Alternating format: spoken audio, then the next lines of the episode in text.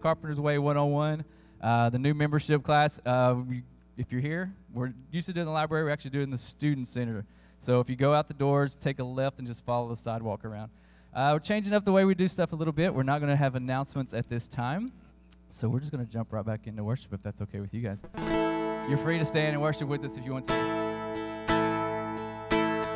You are amazing, a God who's unchanging.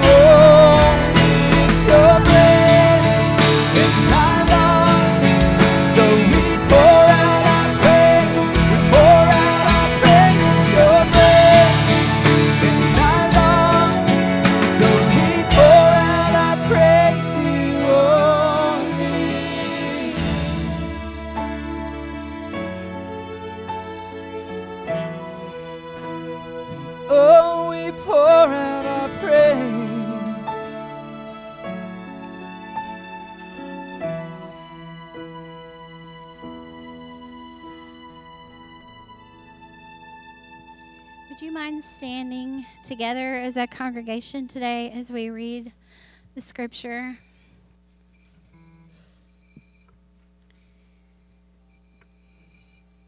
Have you never heard? Have you never understood? The Lord is the everlasting God, the creator of all the earth. He never grows weak or weary. No one can measure the depths of his understanding. He gives power to the weak and strength to the powerless. Even youths will become weak and tired, and young men will fall in exhaustion. But those who trust in the Lord will find new strength. They will soar high on wings like eagles. They will run and not grow weary. They will walk and not faint.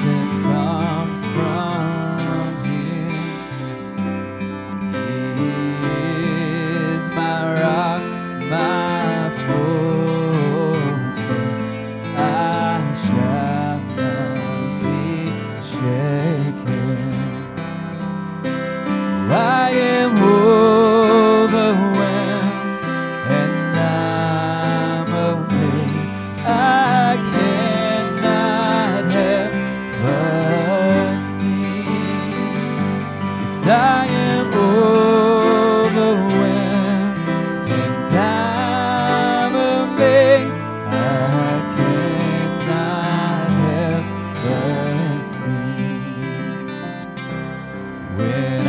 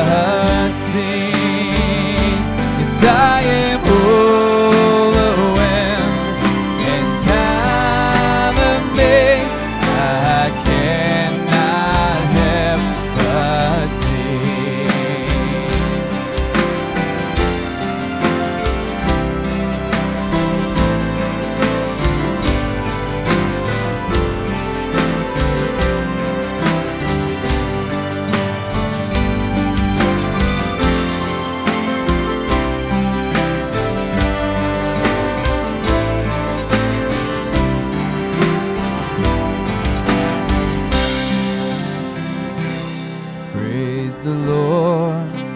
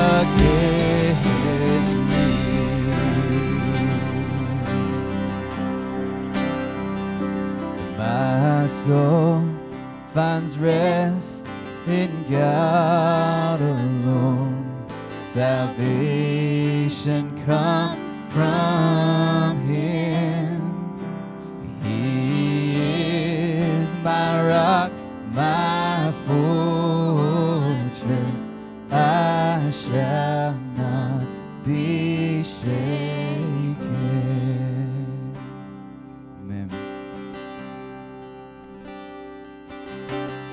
All to Jesus uh,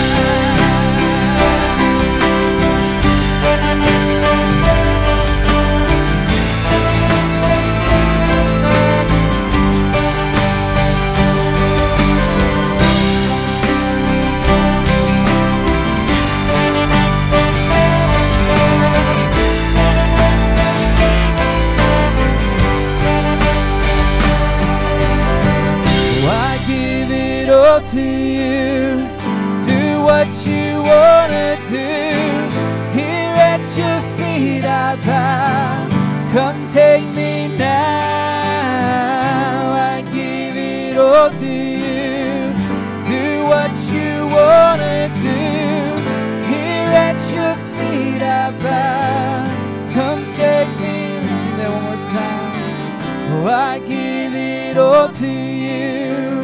Do what you want to do. Here at your feet I bow. Come take me now. I give it all to you.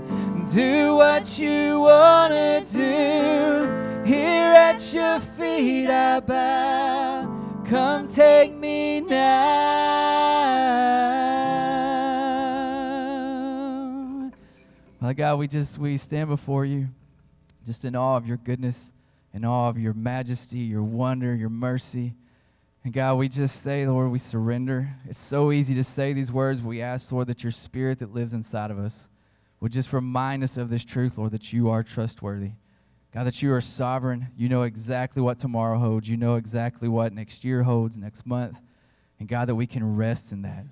Lord, that we can really rest in your goodness. We can really rest and surrender everything that we have because we know that you're good. We know that you look upon us and you smile and say, Those are my kids. Those are my kids, and you have great plans for us. And so, Lord, we ask once again that your spirit that resides in each and every one of us will just well up inside of us and remind us of those truths. We thank you and we praise you in Jesus' name. Amen. Good morning, Carpenter's Way family. Uh, good morning. Okay, Pam, thank you. Uh, for those of you who don't know me, my name is Kip Havard, and I serve on the personnel and dress code committees here at Carpenter's Way Church. Not, not really. That committee doesn't exist. That's a joke. Don't. don't Uh, once a year, obviously it doesn't. Um, once a year, we have an opportunity in church to give back to our staff in a way that's above and beyond what we normally would do for them. So, up in the in the lobby, uh, and Brad can point you in the right way. There is uh, a love offering envelope, and so what we do once a year from now until December sixth, if I remember right. Uh, if you guys want to give to the staff, we will take what's in the love offerings and then divide it out at the end of the year evenly um, for our staff. For those of you who give online, you can also, uh, if you give through PayPal, you can mark uh, what that is for. You can give uh, for the staff if you mark it there on PayPal. So uh, this is a good opportunity, folks, because those of you who work with members of our church know how much they do considering the level of our staff. So I would encourage each of you between now and December 6th to plan and to budget uh, for giving. And if you want to bring it up here to the church, you can do so as well. So thank you very much.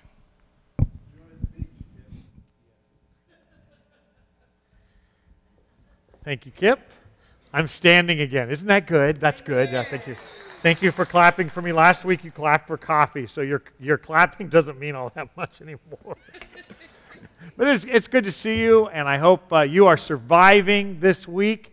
Uh, I, man, this is such a busy time at church. And before I jump into the text, we're going to be in uh, Acts chapter 3 today, so you can turn your Bibles there, and I will join with you there in a moment. But there's a ton going on. As I had mentioned last week, uh, November is actually the busiest uh, month of ministry for Carpenter's Way.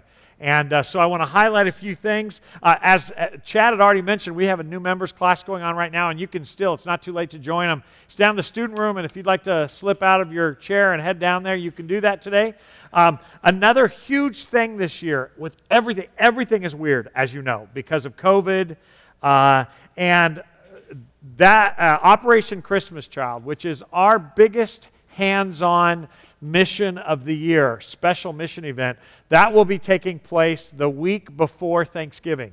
Um, and uh, we, what we do, Carpenter's Way doesn't just have boxes and collect boxes, but we are the regional hub for all Operation Christmas Child in the area. So churches and area groups, they collect boxes, they put them in big crates, and then they bring them here. We receive them. We have to administrate them, and then we uh, and then we pack a trailer, a semi-trailer, and we send it off to Dallas, where it goes across the globe. But because of COVID, there are those who normally volunteer who, who are at higher risk uh, that just can't volunteer this year. So this is kind of a all healthy hands on deck announcement. We need you. Uh, and uh, there are afternoon for one whole week, and the dates, as you leave this morning, the dates are uh, on a table out there. It's, it's between these two doors. Please check them and please sign up. Uh, we have uh, we need some to administrate. So if you're not super healthy and you can't pick up boxes, we, we need you signing in boxes. And uh, but if you are able to lift, especially on, we need you especially on the Saturday and the final Monday. So that is coming up. If you have questions, you can email me and I'll give you the information um, that you need. But that is super, super important. Or you can talk to Chastity Overby, who oversees that, or Robert Grimes as well. Um, I want to also let you know we have a business meeting tonight, uh, and it's a super important one. This is the most important vote you're going to make this year. And uh, that's pretty funny right there. Uh, uh, so uh, this is uh, what we'll be voting on tonight is our um, is our budget for 21, 20, 2021. Starts January 1st. Uh, and that budget is increasing because we are adding the position of a student pastor in that. Uh, Jeff and Mark, uh, uh well, they're not together. Mark Dubose and Jeff Bonin have committed to do student ministry for five to six years, nine and a half years ago. And they have done a phenomenal job. And they're both getting old. If you look in their eyes, they're not very good anymore and uh, they're you know they have to say what? And neither you know I, that's the that's the best shot i'm going to take. Anyway so we're very very excited uh, for a new season our student ministry. We're excited to have somebody now that our debt has been paid off we can redirect much of that money towards towards our ministries again. That's what we told you we'd be doing. And uh, we're very very excited about this. So tonight's vote uh, is actually a vote on the budget. It's actually a vote to add a staff person as well. So that's very, very important. It's the budget has been available for you for two weeks. As you leave, it's in the welcome or it's in the welcome area. And please feel free to call us this afternoon or come tonight and answer ask questions. And uh, listen, don't just come tonight if you have concerns. Come tonight if you're supportive of that. I, it's the meetings usually last 15 minutes at the most. We just we answer questions and then we vote. But it's, um, it's important, and uh, we're very excited. Uh, COVID has messed everything up in the organizational structure of church, not, not the leadership structure, but it has messed up everything by way of programming. And that affords us the opportunity to relook at our programming and actually go forward and see what areas we need to work on more. And one, uh, we really have felt this for a couple years. We've been praying about it. Now is the time in student ministry. If you have any questions, you can talk to Mark or Jeff who will be leading our search for a youth pastor, assuming that you voted, vote uh, that position open. And I was teasing with them. They have rocked the discipleship of our students. And uh, we are very, very excited at what God has next for us.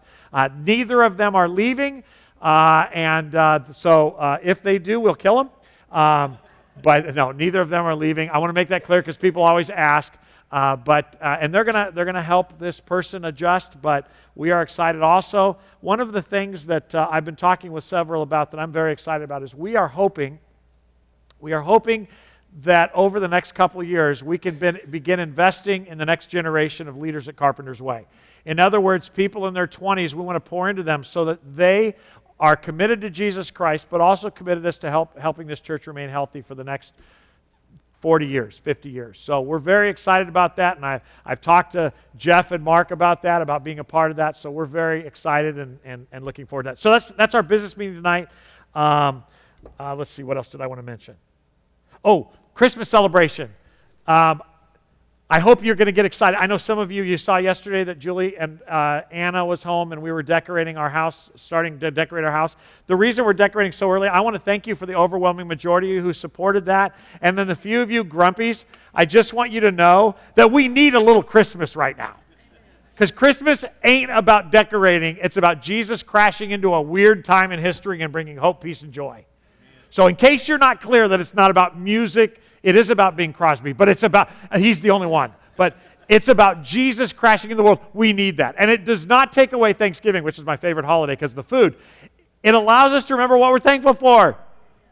God came, He crashed in, and that is going to be our theme this year during Christmas. We are going to take the Sunday after Thanksgiving all the way through to Christmas Eve, and we're going to celebrate the fact that God brings joy when you don't have joy in your life. God brings peace when it feels like there's no peace. God brings hope when it feels like things are hopeless.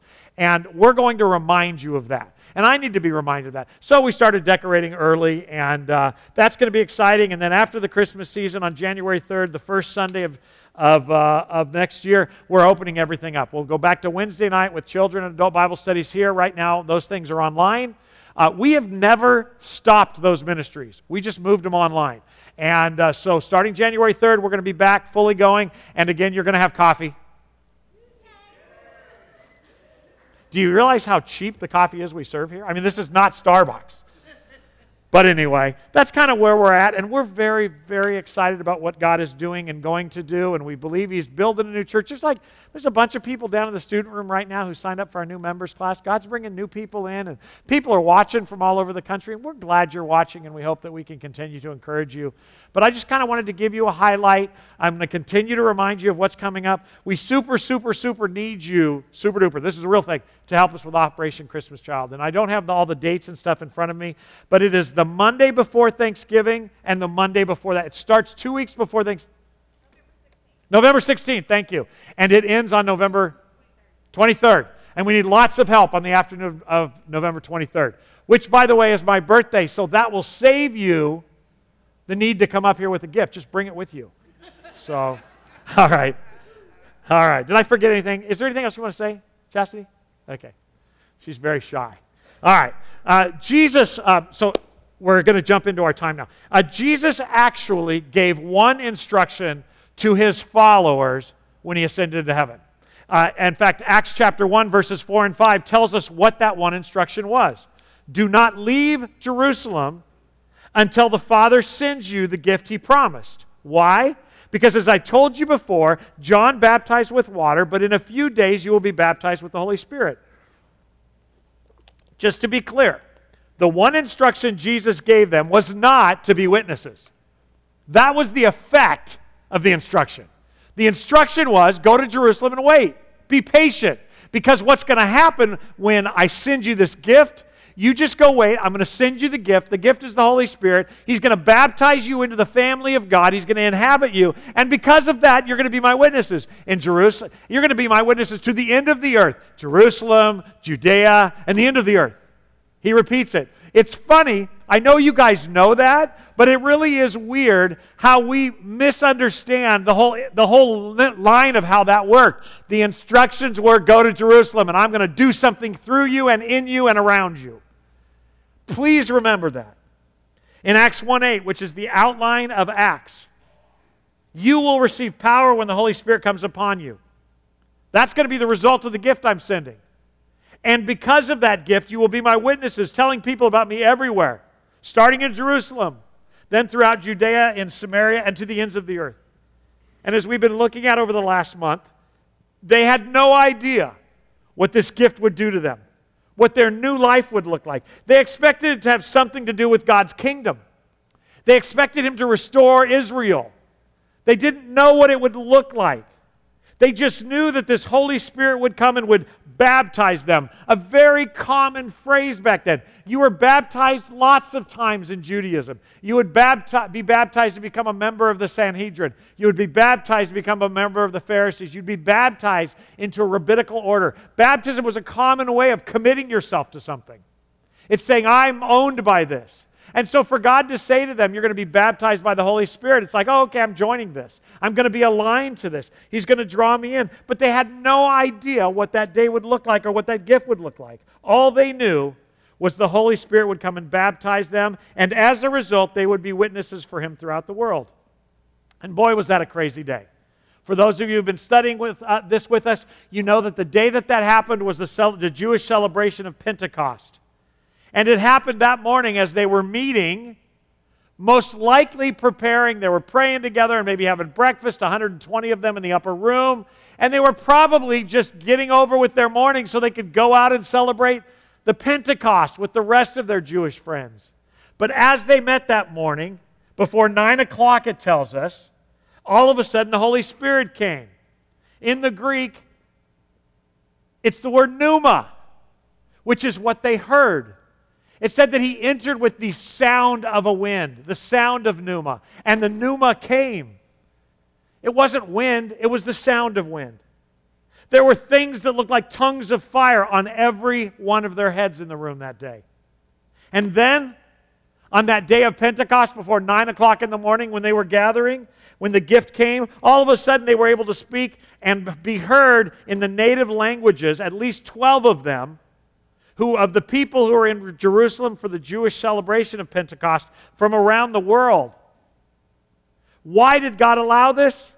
Why did he allow that third thing? We know why the wind came. That was the entrance of the Holy Spirit. We know what the, the, the things that looked like fire were. That was identifying that all of them had been uh, baptized individually. But why the speaking in foreign languages? So that they could do what God said they would do. You will receive power when the Holy Spirit comes upon you, and as a result, you will be my witnesses. The reason they needed to speak in those languages was so that they could witness to the people that had gathered, and the, and the Acts 2 tells us from all over the world. Even Arabs were there, non Jews, Jew, Jewish converts. There were Gentiles, rich and poor, there to celebrate the Jewish festivals. And in order to communicate with them, God gave these people the ability to witness to who God was in, the, in their native languages. And then Peter stands up that day before 9 a.m. and preaches to the, re- uh, the rest of the morning under the power of the Holy Spirit. And it tells us that 3,000 people were saved that day. 3,000. You think the last few months have been crazy? Try being one of these guys. Giving up all that you know, from fishing to family, walking away and following Jesus. And then, after three years of following him, three to three and a half years, after that, watching him die on a cross. Imagine what they feel emotionally when they're hiding in a room because they think they're next to be killed, hiding in an upper room with the door locked, and having the dead Jesus walk through the door. You think your life is weird? And then, how about the fact that they watch him after resurrection? He feeds them breakfast. They watch him eat. They have all these conversations with him. And for 40 or 50 days, they spend time with him. And then all of a sudden, they watch him float up into the air. This is weird stuff. And then, of course, they know what to do. God sends two angels to tell them to go on to, to Jerusalem and wait. And then Pentecost happens. And then 3,000 people get saved. That's weird. They never had that kind of following. And then life went back to normal. I mean, between chapter 2 and chapter 3, we really don't know how much time has passed. We have no idea. When you read it, you sort of think one day leads to another, but that's not how it was for the disciples and followers of Jesus. You know, when we read the scriptures and you hear preaching on it, it's always about big events. So you start to think, even subconsciously, that every day in the life of a disciple was a big event. That's just not how it was. They had normal lives like ours that were invaded with incredible supernatural moments. And that's chapter 3. Chapter 3, verse 1 picks up with Peter and John going to the temple one afternoon to take part at the 3 o'clock prayer service. That's a normal day. I want you to take a breath, and even in the wording, it kind of gives you the idea that Meanwhile, back at the ranch, Peter and John went to the temple one afternoon to take part in the three o'clock prayer service. And is a normal day in the life of a faithful Jew. It's believed that three times a day, faithful Jews in Jerusalem would go into the temple area to pray. If you didn't live in Jerusalem, a faithful Jew would stop his activities three times a day and would pray towards Jerusalem. You are actually familiar with this because that's what causes Daniel to be thrown in the lion's den. Remember, after it was outlawed to pray to any other God but Nebuchadnezzar, it says that immediately following, he did what he always did every other day. He went up into the, into the upper room of his house, he opened the doors towards Jerusalem, and he prayed like he did every day. This is that. It's the normal life of a faithful Jew.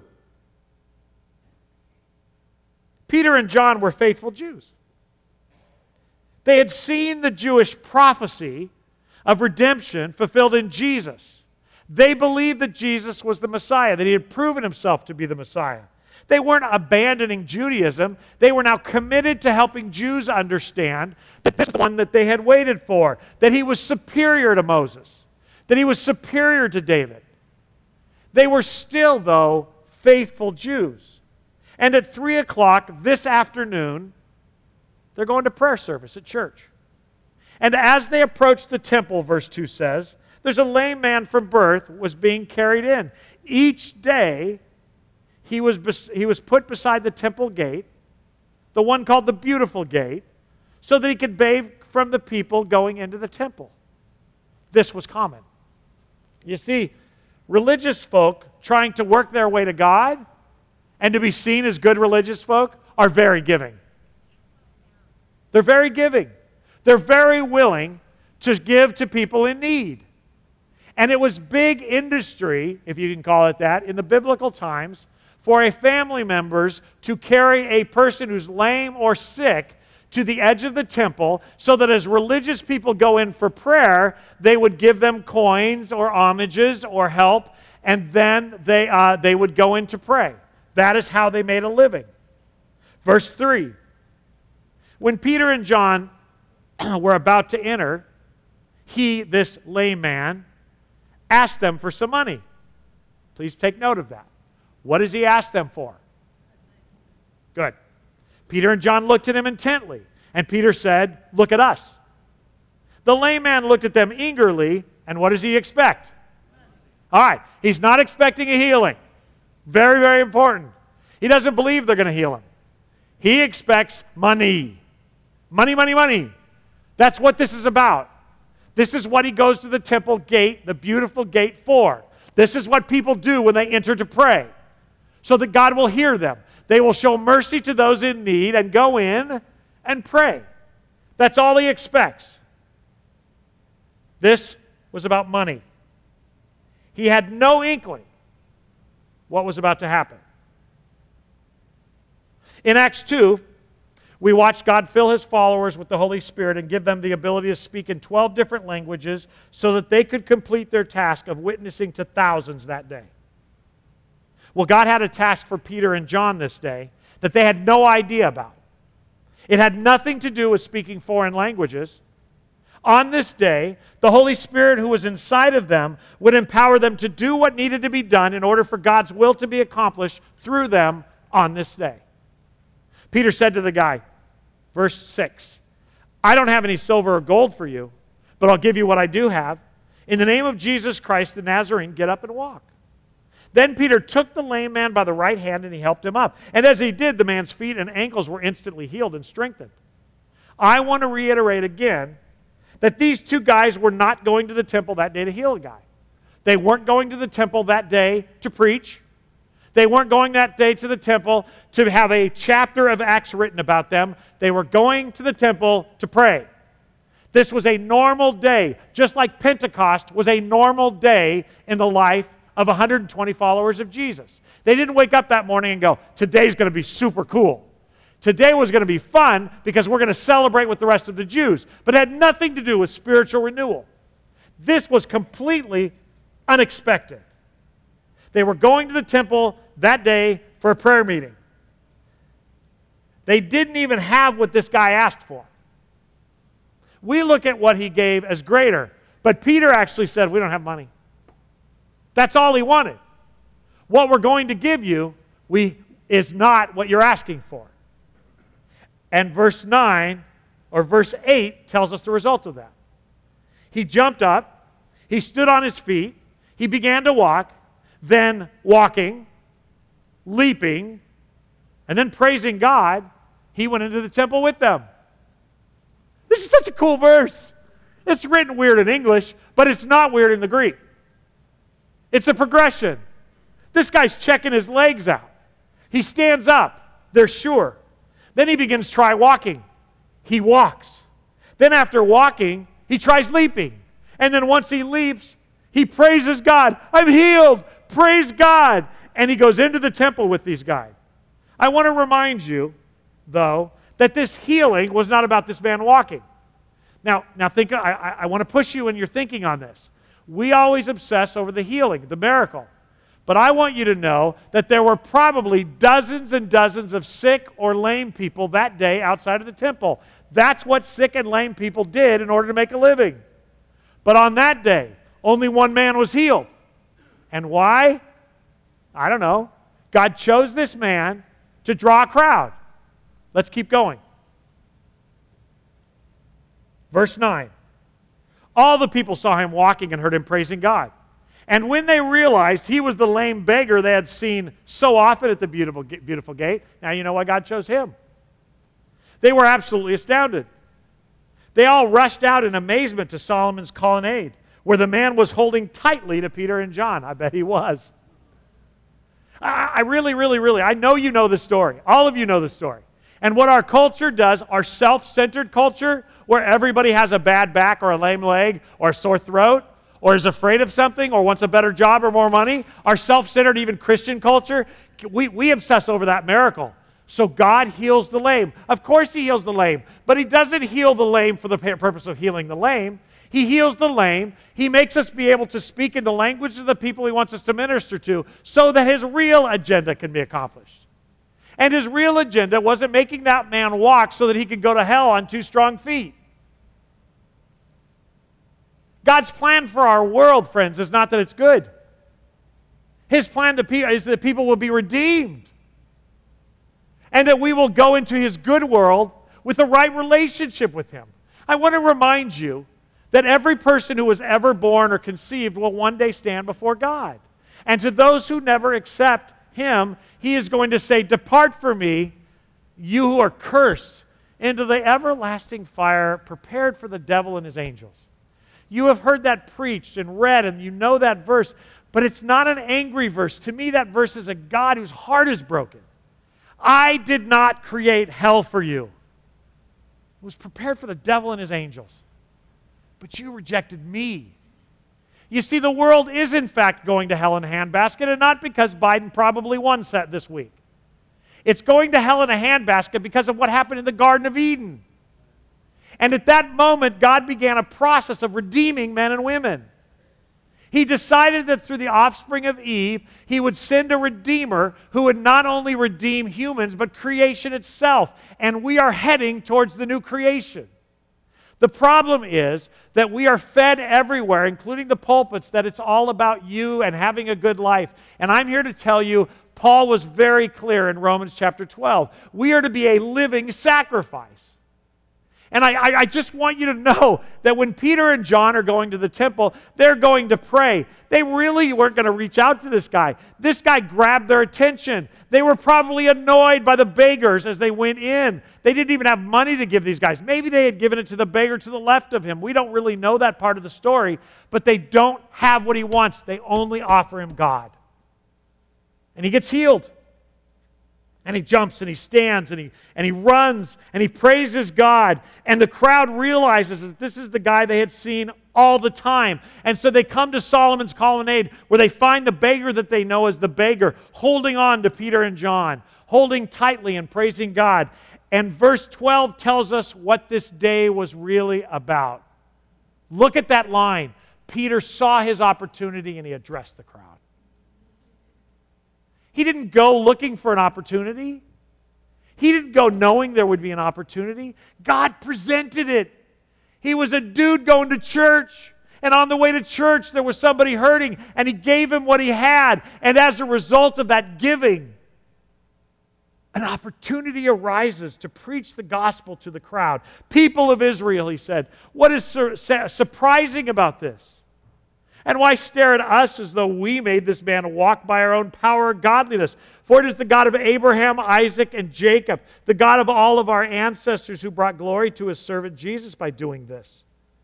This is the same Jesus that you handed over and rejected before Pilate, despite Pilate's decision to release him. You rejected this holy and righteous one and instead demanded the release of a murderer. You killed the author of life Oh, I don't think that's very, I mean, that's kind of bold. He's going to alienate his crowd. Truth needs to be told. You killed the author of life, but God raised him from the dead. And we are a witness to the fact. This is Peter talking. This isn't, this isn't some great orator. This isn't Spurgeon. This is Peter. I mean, you know him, the fisherman Peter, who spent most of his time serving himself at his own interests, even with Jesus, who denied even knowing Jesus because it might get him killed. But this is a new Peter. This is a spirit inhabited Peter. This is a new guy who sees an opportunity and takes it. What is the opportunity he sees and takes? An opportunity to witness for Jesus in Jerusalem, just as he said he would. Go to Jerusalem. Wait. What's going to happen is I'm going to send the Holy Spirit. He's going to baptize you, and then you're going to be my witnesses. Peter isn't being obedient by witnessing, he's fulfilling the prophecy of Jesus. This is super important because too often we're like, go witness. And then you go to a class to learn to witness. And then you go to a, a meeting where witnessing is going to take place. A witness is an adjective, it's not just a noun or a verb. It is what you are, it is what you do every day, all day. And you see, I think the church forgets that God never once in Scripture ordains the church to fix our country or to save our country. Not once does it say, make sure conservative values. Somebody posted yesterday, a pastor posted yesterday on Facebook, which I have been avoiding, and I will start again today. But a pastor posted yesterday that I will pray for my president if it's Biden as God commanded, as long as he doesn't. And he listed eight things that he can't do in order for him to pray. That's not what Scripture says. And I, I, you know, some people have been writing amazing things about the enslavement to Babylonian captivity of the Jews and God telling them to actually succeed Nebuchadnezzar. Nebuchadnezzar was a lousy, immoral man. God doesn't say, serve me when it's easy, serve me when it's simple or when it meets your desires. I want to make it clear this was not a day where Peter and John finally are getting along and high fiving each other, going, let's write a chapter, man. That's not what this is. This is two dudes, two Jewish dudes, going to pray at 3 o'clock in the afternoon. And God, and, and there's a dude there who's hurting, and they reach out to that guy and give him all that they have to give him. And as a result, a crowd, a crowd gathers, and Peter seizes the opportunity, preaches them. 16, he continues his message through faith in the name of Jesus. This man was healed. And you know how crippled he was before. Boy, is he not politically correct. You know how bad off this guy was. Faith in Jesus' name has healed him before your very eyes. Friends, I realize that what you and your leaders did to Jesus was done in ignorance. But God is fulfilling what all the prophets had foretold about the Messiah, that he must suffer these things. Now, repent of your sins and turn to God so that your sins may be wiped away. The times of refreshing will come from the presence of the Lord, and he again will send you Jesus, your appointed Messiah. What was this new version of Peter's message, Peter 2.0? You rejected God's Messiah. You killed him. He's not here. But God will send him to you to remove your sin and refresh your soul. Actually, he goes on to say, you shouldn't be surprised, you religious Jews, either. Verse 21. This Jesus, I put him in there instead of he, this Jesus must remain in heaven until the time for the final restoration of all things, as God promised long ago through the holy prophets. Peter finally gets it. He's not coming back today. Verse 22. Moses said, The Lord your God will raise you up a prophet like me from among your own people. Listen carefully to everything he tells you. Then Moses said, Anyone who will not listen to that prophet will be completely cut off from God's people. Starting with Samuel, every prophet spoke about what, what is happening today. You are the children of those prophets, and you are included in the covenant God promised to your ancestors. For God said to Abraham, through your descendants, all the families on earth will be blessed. And when God raised up his servant Jesus, he sent him first to you, people of Israel, to bless you by turning each of you back from your sinful ways. Just as God, all right, we're rounding third here. Just as God had given them the ability to speak in 12 different languages in chapter 2 without them asking for it, without them knowing that was even a thing just as God undoes what happens at the Tower of Babel in Genesis. Remember when everybody spoke one language and he condemned them and made them speak other languages? He undoes that in Jerusalem in Acts chapter 2 so that they can be a witness to the truth of Jesus Christ, so that 3,000 will be saved. That was the plan of the day. And God empowered a bunch of 120 of his followers to accomplish that. God does the exact same thing in Acts chapter 3. Only this day, he gives them the power to make a man well, to draw a crowd to preach of Jesus Christ. It was never about a healing. It was never about them being great. It was never about them writing a chapter. It was about the power of God. Uh, he, was to, he drew a crowd through this miracle to preach on behalf of Jesus, their Messiah. You see, God saved Peter and John by his grace when they believed. They couldn't take credit for it, it was a gift from God. Salvation isn't a reward for good things that they had done, so they could boast about it. For they were God's masterpiece. He has created them anew in Christ Jesus so that they can do the good things He promised long ago. You see, the truth is, the, the book of Acts isn't the Acts of the Apostles as it's been labeled. It's actually about what the Holy Spirit does through surrendered and saved people.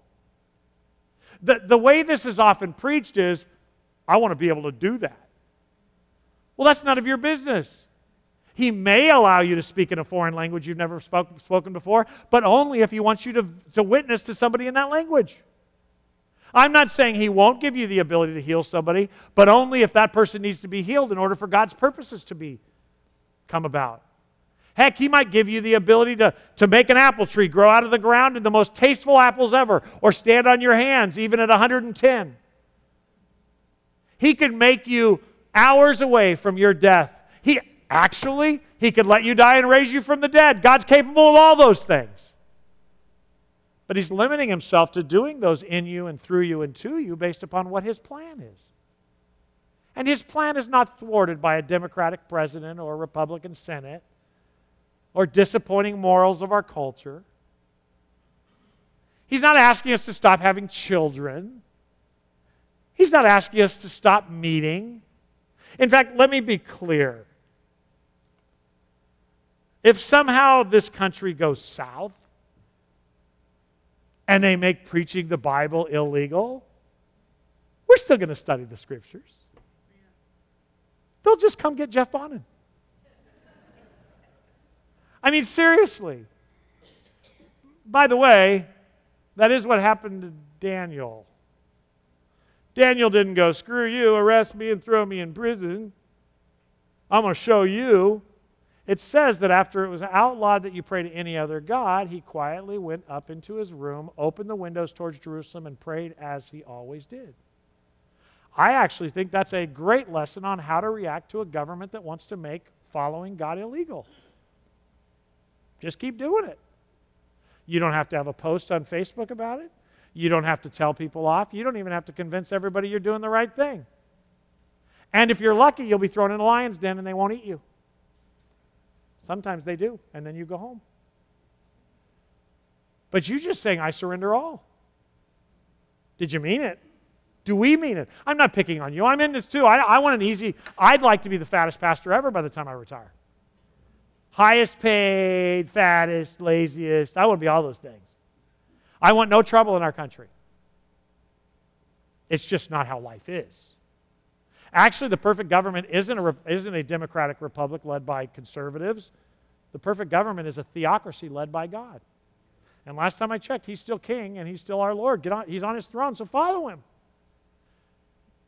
You need to submit to the government. You need to pray for our leaders and keep living. Keep praying, keep serving, keep going. Well, they're making me wear a mask. Then wear a mask. I don't want to wear a mask. Okay, that's a different question. Now you have to decide who's in charge. You or God. Is it inconvenient to Operation Christmas Child? Yes. Of course it's inconvenient. I, like you, would rather be practicing roasting a turkey. But there's children all across the globe. Let me try that again. There are children all across the globe that are going to hear the gospel of Jesus Christ simply because we commit a week to our life of packing boxes and sending them off. Well, I don't get to see it. It doesn't matter. It, they're in God's hands. I know it's hard.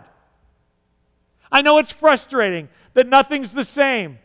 I've had people at Carpenter's Way and, and online say, I refuse to believe this is the new normal. Okay. You don't have, you don't, then don't believe it. I, I don't even know what that means. I refuse to believe. Okay. I refuse to believe. I mean, half of this country refused to believe that Trump was president. He was. Half this country is going to refuse to believe that Biden is president if the numbers work out. And I, I don't know that they will. I, I, don't, I don't know. That's not my concern this morning. I'm saying that so none of you get upset. But the truth is, if he's our president, guess what? He's our president. And we pray that God succeeds him. Well, he's going to tax me. I know. And if God needs to, he'll some of the fish at Rayburn will actually have coins in their mouths. He's done it before. I mean, he's done it before. Am I worried as a pastor that that, uh, that you know that it will affect the church negatively? You know, maybe my, my flesh is, Julie will say, yes, my flesh is. But my head really thinks it's time for the church to mature and grow up. This was never about a building. It was never about convenience, and it was never about a moral majority. This was always about Jesus, the Redeemer of immoral people. It was always about that. It's not you getting, it's not about you getting your miracle, it's about God getting his will done. And it's time for us, Carpenter's Way family, and it's not just us. But when I talk about us moving forward now, next year, my move forward is I want to dive deeper into God's will and less into my own. That's what I see here in Acts. That's what I see. I know, I know this is such a great story. And what do we usually do with it? How do you get your miracle? That is not what this story's about. This story is about taking two boneheads. And if you don't think Peter and John are boneheads, just read John. Only this time, watch how John refers to Peter. They're goofy, they're constantly competing. I got there first, but he went right in. I mean, it's, it's silly. Peter later in Acts is actually going to not eat with Gentiles. They're silly, silly men, but inhabited by the Spirit of God, the one who raised Jesus from the dead, there is nothing we can't do. Oh, so I can raise the dead if God wants you to. Well, how do I know if He wants you to? He'll let you know. In the meantime, mind your own business. God does not want you to seek to be a, a, a miracle worker, He wants you to be the miracle. Not because all of a sudden your bad leg was healed, but because God is working in and through you in ways that the world doesn't understand. Do not panic, church. God is still the king of your life. And the more we're panicked, the more we are preaching, we don't believe that God's in control. I voted, did you? If you didn't, then you can't complain. If you did, well, I, you know, I got to be careful. Look, I'm a conservative, so blah. If you did vote and your guy didn't win, then God outvoted you. Why would God want that man in? That is not a question I can answer. All I know is God used Nebuchadnezzar. That's all I know. And it hurt his precious nation of Israel. But he had a wonderful plan for them. And what was the plan? Not to make them great, but to, redeem, but to bring a redeemer through them so that you and I in 2020 could meet in East Texas and talk about the goodness of God. So we just went through this whole story, and I, am going to end it here.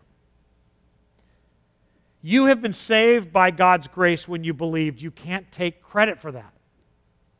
It was a gift from God. Salvation wasn't a reward for the good things that you'd done, so you really can't boast about it. I grew up in a church. I was baptized. I, I, I. It's the work of God that redeems you. You can't boast about it.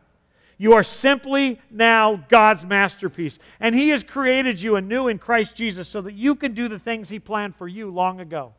And on this day in history, God planned for Peter to, and John to preach to hundreds of people in the temple grounds. And the reason he gathered a crowd, and wait till you find out the cost of that next week. I know some of you will read ahead. But it cost them greatly. And you know what God's called you to? Raise your kids, my kids are evil. Then give them Jesus. Raise your grandkids. Speak the truth. That's sin that puts you at odds with God. I know you don't know that, but I'm warning you. Repent. The boss you don't like is the boss God gave you. That's your mission field the children in your class that are driving you crazy right now, the little COVID people. That's your mission field. Or maybe none of those are your mission field. Well, how do I know where my mission field is? I don't know. Go about your business and God will throw somebody in your lap.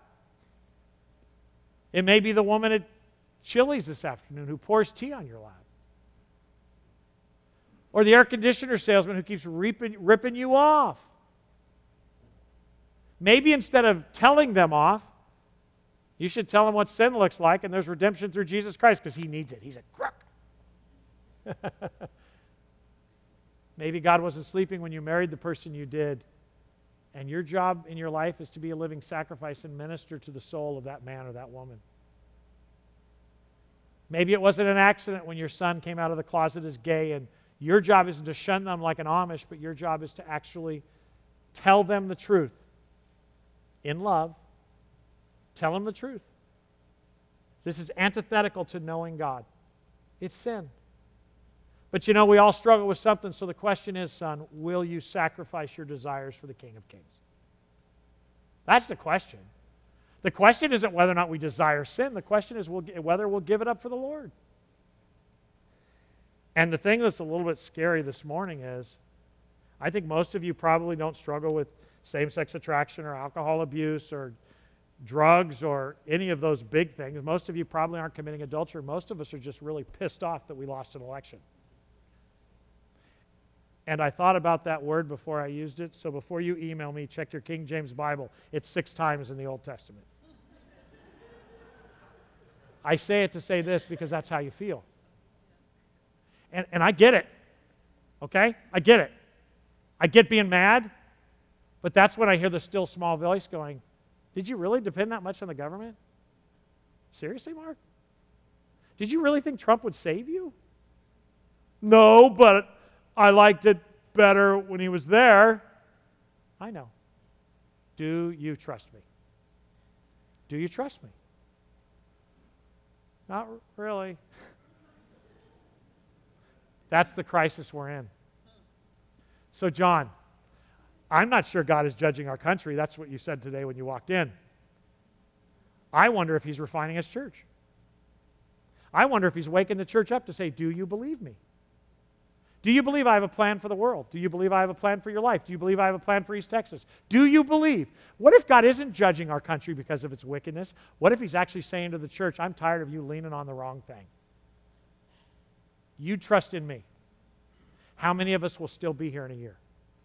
Please join me. I don't feel safe except in God. What did Jesus say to his disciples? We just studied it. What's the worst they can do? Kill us? That is what he said to them, remember? That's what he said. Don't worry, they're going to persecute you, but don't worry about it. The worst they can do is kill your body. I got your soul. Huh, thank you, Jesus. If somebody would have told me that when I was being when the invitation came, there'd be less people walking down the aisle. Because most of the time we're promising people a better life. What we're offering is eternal life. With peace, hope, and joy found in God, not necessarily here. Put your hope in God. Let's pray. Lord Jesus, uh, forgive me for a loose tongue. I pray that you won't let me be a distraction from the message of the gospel and the truth and the power of God. Chad reminds us every Sunday morning in the songs that he's written about the power of God that we can rest in you. Lord Jesus, you are not asking us today to go out and find 50 people to witness to. You're asking us to go about our business with new eyes, like Peter had new eyes, where he just ministered to a guy, healed him through the power of God. And then when crowd gathered, it said he saw the opportunity. May we look for opportunities. Father, help us to be people who want to honor you. The world doesn't work. It doesn't give peace. You need more and more and more. There's never enough money. There's never enough love. There's never enough happiness. Only God offers complete healing. So may the church run to you today. I pray for the success of our country, whoever becomes president. I pray for the success of our state. And I pray that your church will be right in the middle of it. That would, we would be people of joy in the face of hate. We love you, Lord. We trust you. Now help us with our unbelief. In Jesus' name we pray, amen. I'm sorry for using the word. Sorry. Love you.